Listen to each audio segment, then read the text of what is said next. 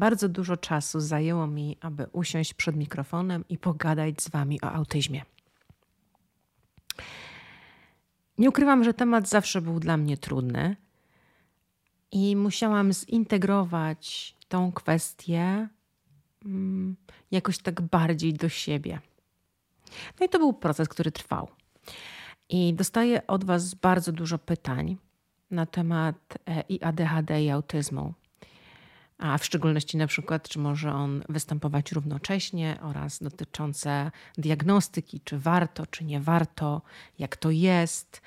I ja dzisiaj e, postaram się odpowiedzieć trochę na te pytania, które się przewijają w Waszych mailach i wiadomościach do mnie,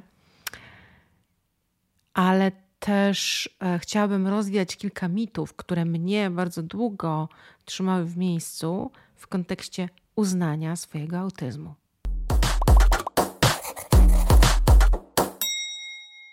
Ach, kochani, chyba się rozkręcam. Witam Was serdecznie w kolejnym podcaście. Dzisiaj podcast, do którego bardzo długo dojrzewałam, czyli podcast o autyzmie. A dlaczego musiałam dojrzeć do tego podcastu? A toż dlatego, że jestem osobą, która ma zdiagnozowane zarówno ADHD, jak i autyzm. Aczkolwiek jeśli chodzi o moją diagnozę autyzmu, to bardzo długo nie byłam w stanie jej zaakceptować, uwierzyć, ponieważ niestety jest tak, że jeśli chodzi o diagnostykę autyzmu czy nawet ADHD, to nie ma takich badań, które by pozwoliły na to, że nie wiem, pobierają wam próbkę krwi i wynik jest albo ujemny, albo dodatni. Idziecie sobie na badanie rezonansu magnetycznego i macie wynik opisowy i pan doktor mówi uhuhu, tu są złe połączenia, tutaj tak jest, no to autyzm. No więc tak nie jest. I nie jest to proste, bo wiecie, idąc na test, często odpowiadamy i zastanawiamy się wtedy, czy, czy to tak jest, czy nie jest. Ja miałam tych testów bardzo dużo. E, miałam bardzo dużo rozmów. Miałam rozmowy też z neuropsychologiem, z psychiatrą na ten temat.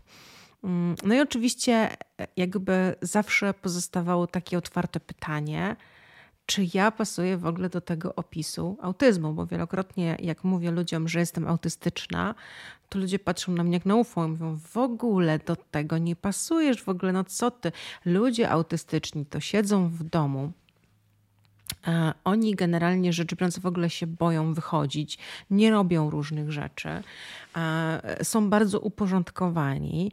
I później oglądam seriale, na przykład takie jak Good Doctor, czy na przykład ostatnio jest taki modny serial na Netflixie mm, o autystycznej prawniczce, i tam są pokazane. Hmm, jakieś takie rzeczy, które pokazują ludziom, że no przecież gdzie? No, gdzie mi do autyzmu? Chociaż w tym filmie o prawniczce tam jest jedna rzecz, która jest, e, którą w sobie rozpoznaję, to znaczy, którą bardzo mocno mam w sobie i o tym Wam też opowiem dzisiaj. Bardzo dużo jest stereotypów na temat autyzmu i tego, jak właśnie autystyczna osoba się zachowuje i jak wygląda. I umówmy się, że autyzm u kobiet jest też troszeczkę inny niż u mężczyzn, podobnie jak z ADHD. W ogóle bardzo długo uważano, że e, zarówno autyzm, jak i ADHD dotyczy tylko i wyłącznie chłopców, a w ogóle nie dotyka dziewczynek. A okazuje się, że dziewczynki są po prostu dużo lepsze w maskowaniu autyzmu. I to maskowanie autyzmu, jeżeli nauczymy się tego od dziecka, jeżeli nie zostaniemy zdiagnozowani, ono bardzo często tak wrasta w naszą rzeczywistość, że później nawet nie wiemy, co maskujemy. I w ogóle, wiecie, to jest. E, autyzm, ja zawsze powtarzam, autyzm jest czymś, czego każda autystyczna osoba musi się nauczyć. Jeżeli odkrywamy swoją neurotypowość, to musimy się nauczyć, w jakim aspekcie tą neurotypowość posiadamy, bo dwie autystyczne osoby będą miały różne zachowania w różnych kontekstach. To nie jest czarno-białe, że jak masz autyzm, to robisz to, to i to. Oczywiście wiadomo, że są pewne rzeczy, które, mm, które są trudne dla e, autystycznej osoby i które gdzieś tam znajdują e, powtarzalność, ale też jakby to, to nie jest wszystko tak, że możemy sobie wziąć kartkę i odklikać pewne rzeczy Tak samo jak jest jeszcze dodatkowo, jeżeli osoba, która ma autyzm, ma ADHD. Kiedyś usłyszałam właśnie takie zdanie, że jak masz autyzm i ADHD jednocześnie, to tak jakbyś był e, dwiema osobami w jednej skórze. I taka jest niestety prawda. Tak to wygląda, i ja nigdy nie byłam w stanie zrozumieć e, tego, dlaczego ja się czuję introwertykiem, a cały świat postrzega mnie jako osobę ekstrawertyczną. A to wynika z tego, że moja autystyczna część jest bardzo introwertyczna, e, lubi swój świat, e, lubi, nie lubi zmian.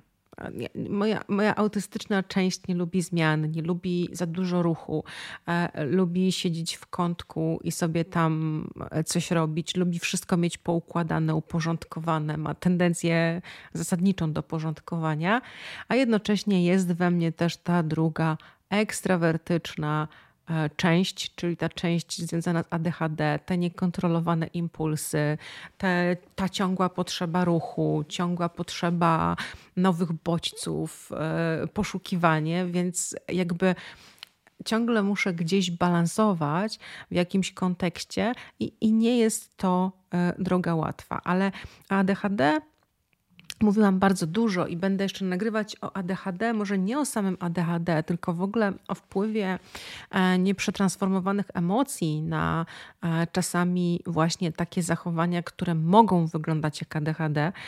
E, I, I też będę o tym nagrywać. Natomiast dzisiaj chciałabym z Wami porozmawiać o autyzmie.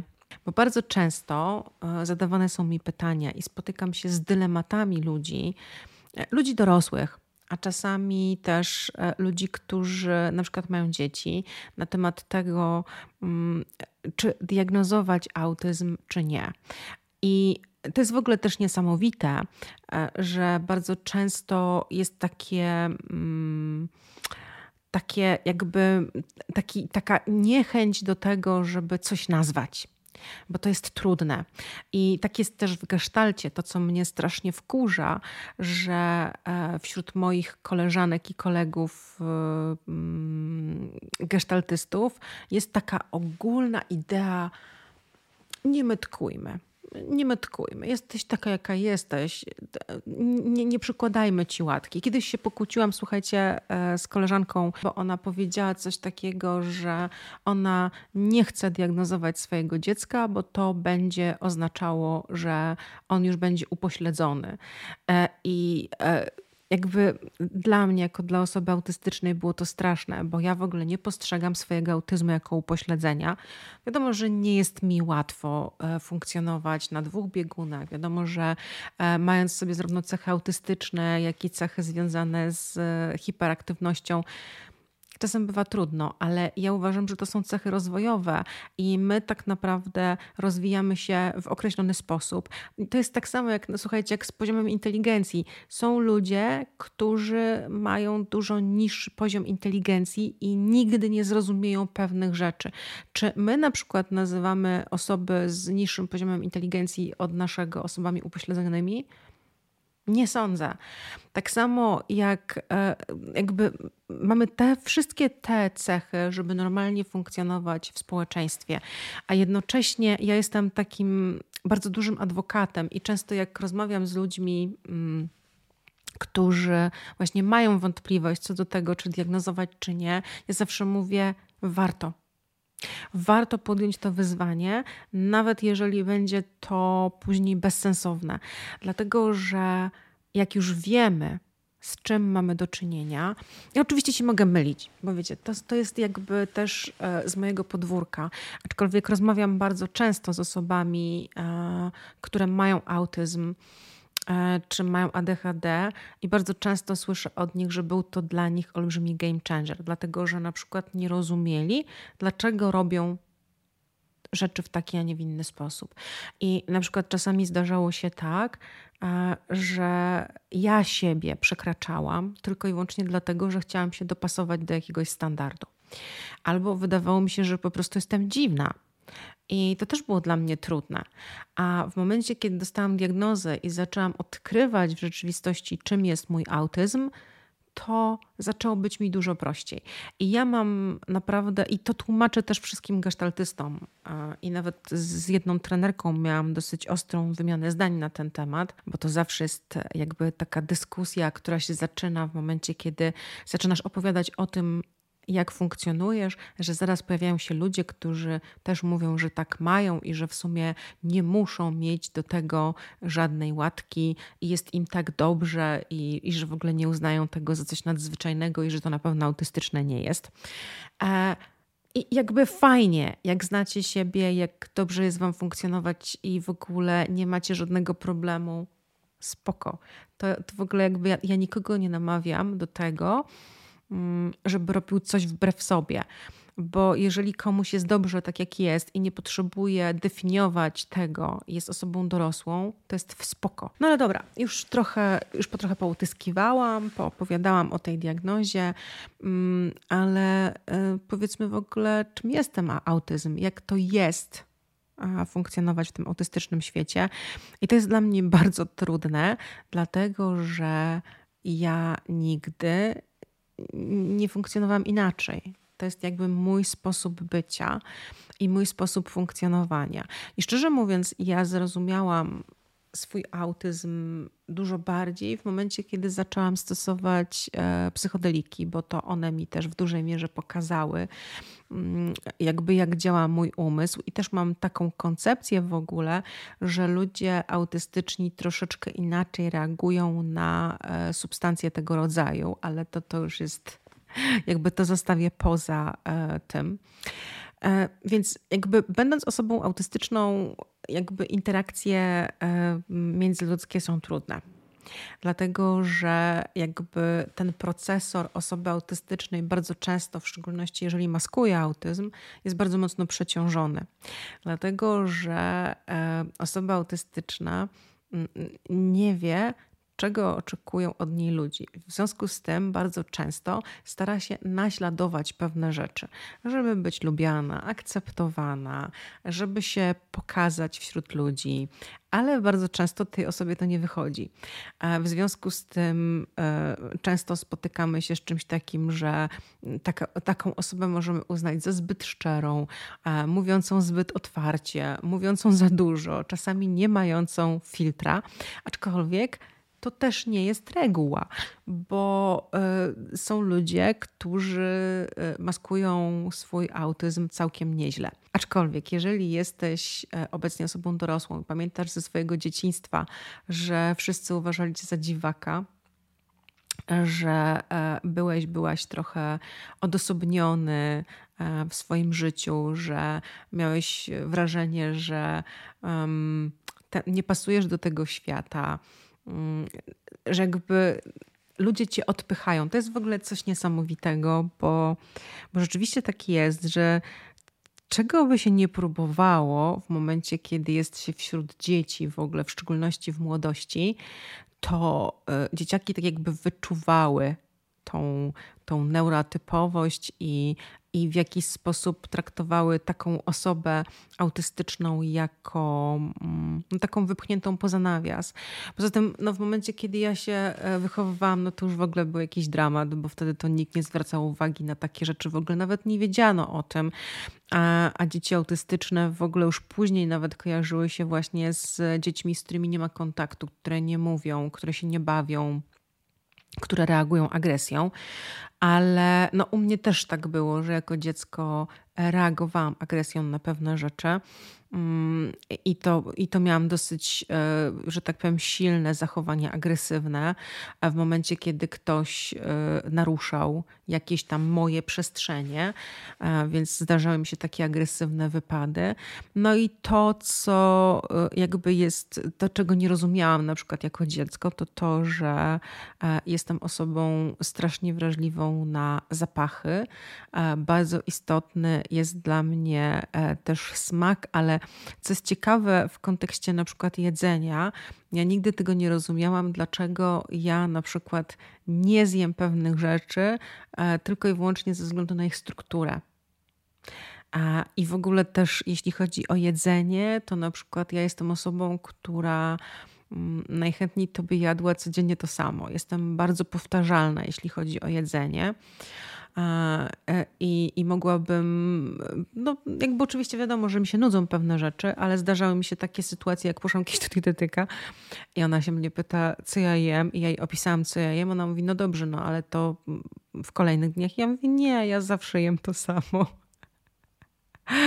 Więc jeśli chodzi o, o moją taką, o moje takie przyzwyczajenia, to ja na przykład, no już e, ludzie, którzy mnie dobrze znają, wiedzą jak jest, że ja jestem taką osobą powtarzalną bardzo.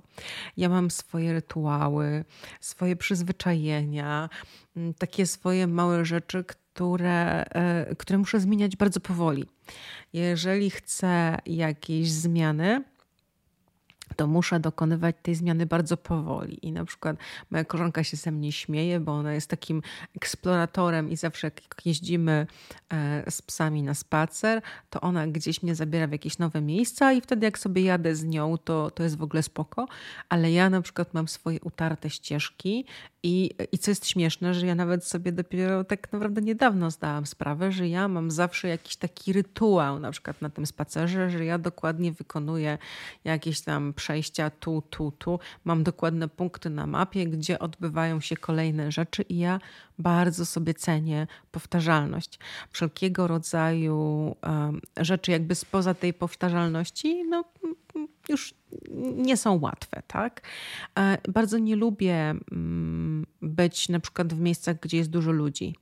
To jest dla mnie zawsze bardzo trudne, dlatego że e, jakby wtedy się włącza cały mm, cały mechanizm maskowania. Ja tak naprawdę dopiero niedawno zobaczyłam swój mechanizm maskowania autyzmu i to jest bardzo obciążające dla, e, dla wszystkiego, dlatego że w momencie, kiedy e, ja wchodzę e, wśród ludzi, ja muszę się bardzo mocno jakby wyciąć emocjonalnie, a jednocześnie być w ciągłej obserwacji i właśnie bardzo mocno myśleć nad swoimi odpowiedziami, żeby nie powiedzieć. To jest, powiem szczerze, że czasami e, tak wycieńczające, że ja nawet nie wiedziałam, dlaczego ja po takich spotkaniach towarzyskich po prostu byłam zawsze wypompowana, tak jakby ktoś ze mnie wyjął, e, wy, wypompował całą energię, jakby po prostu wyssano ze mnie energię. Więc teraz tak naprawdę e, w ramach swojej higieny rzadko kiedy spotykam się e, w miejscach, które są głośne i w których jest dużo ludzi, a jeśli chodzi o spotkania towarzyskie, to rzadko spotykam się e, z większą grupą ludzi. Wolę zdecydowanie takie spotkania jeden na jeden, maksymalnie e, trzy osoby, to jest, to jest dla mnie ok. Jeżeli tych osób jest już więcej, to już zaczyna się problem. No i oczywiście wiadomo, jeżeli są ludzie, którzy już mnie znają i znają moje zachowania, to też jest troszeczkę inaczej, bo ja mogę się zrelaksować, ale każda nowa osoba, którą poznaję, wywołuje we mnie bardzo duży stres.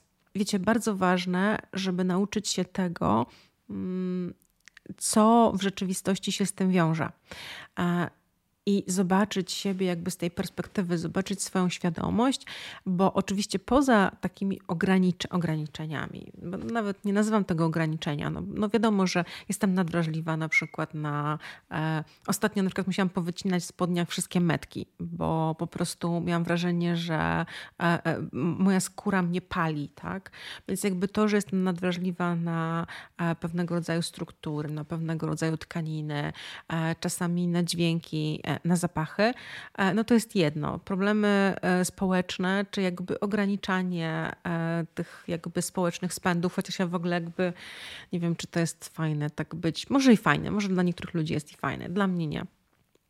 Więc jakby to teoretycznie mogą być ograniczenia, ale E, autyzm ma w sobie też taką e, fantastyczną rzecz, dlatego że jeżeli oglądaliście ten serial właśnie Prawniczka U, to tam jest trochę pokazane e, tak graficznie, jak funkcjonuje mój umysł. I I to jest dla mnie czasami fenomenalne, bo ja mam wrażenie, że e, jak czasami przetwarzam informacje, to mam wrażenie, że po prostu widzę wszystko graficznie, że jestem w stanie mieć jakieś, nie wiem, 70 e, jakichś tablic przed sobą i wszystkie wyświetlają mi jakieś konkretne informacje i ja jestem te informacje w sposób taki graficzny syntetyzować. Mam czasami wrażenie, że jak patrzę na daną sytuację, jak jestem w danej sytuacji, to jestem w stanie jakby wyjść poza tą sytuację i zrobić sobie ogląd tego wszystkiego 360. Mam wrażenie, że mój mózg ma naturalną zdolność do budowania struktur wszelkiego rodzaju, ale nie w kontekście jakichś takich wymogów, czy, czy mam wrażenie, że każdą rzecz jestem w stanie zobaczyć graficznie, jestem w stanie ją po prostu tak jakby rozłożyć na kawałki i to jest rzeczywiście fascynujące. Mm, I, i szczerze mówiąc, jak oglądałam ten, e, e, ten, ten film Prawniczka Wu, no to rzeczywiście e, to, to ze mną mocno zarezonowało. No, to, że ona na przykład codziennie je to samo, to też jest jakby trochę o mnie, ale może nie do końca. Ja jestem zdecydowanie bardziej e, społeczna.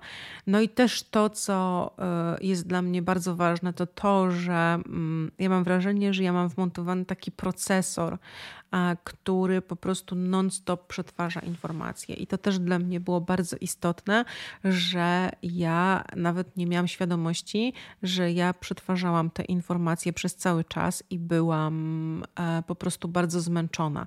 I na przykład unikam w tej chwili jakichś takich e, pomieszczeń, miejsc, gdzie e, na przykład, nie wiem, gdzieś mogą znajdować się nie wiem, jakieś, nie wiem, tytuły książek albo miejsca, gdzie znajdują się informacje, bo jeżeli ja chcę się całkowicie wyciszyć, to muszę sobie wyciszyć ten procesor i nie on nie może mieć żadnych informacji, które może e, wkładać do środka. Więc to jest też jakby dbanie o siebie w tym wszystkim. Ach, I zawsze jak nagrywam autyzmie, to mam wrażenie, że po prostu e, ciężko mi jest zebrać do kupy te wszystkie rzeczy.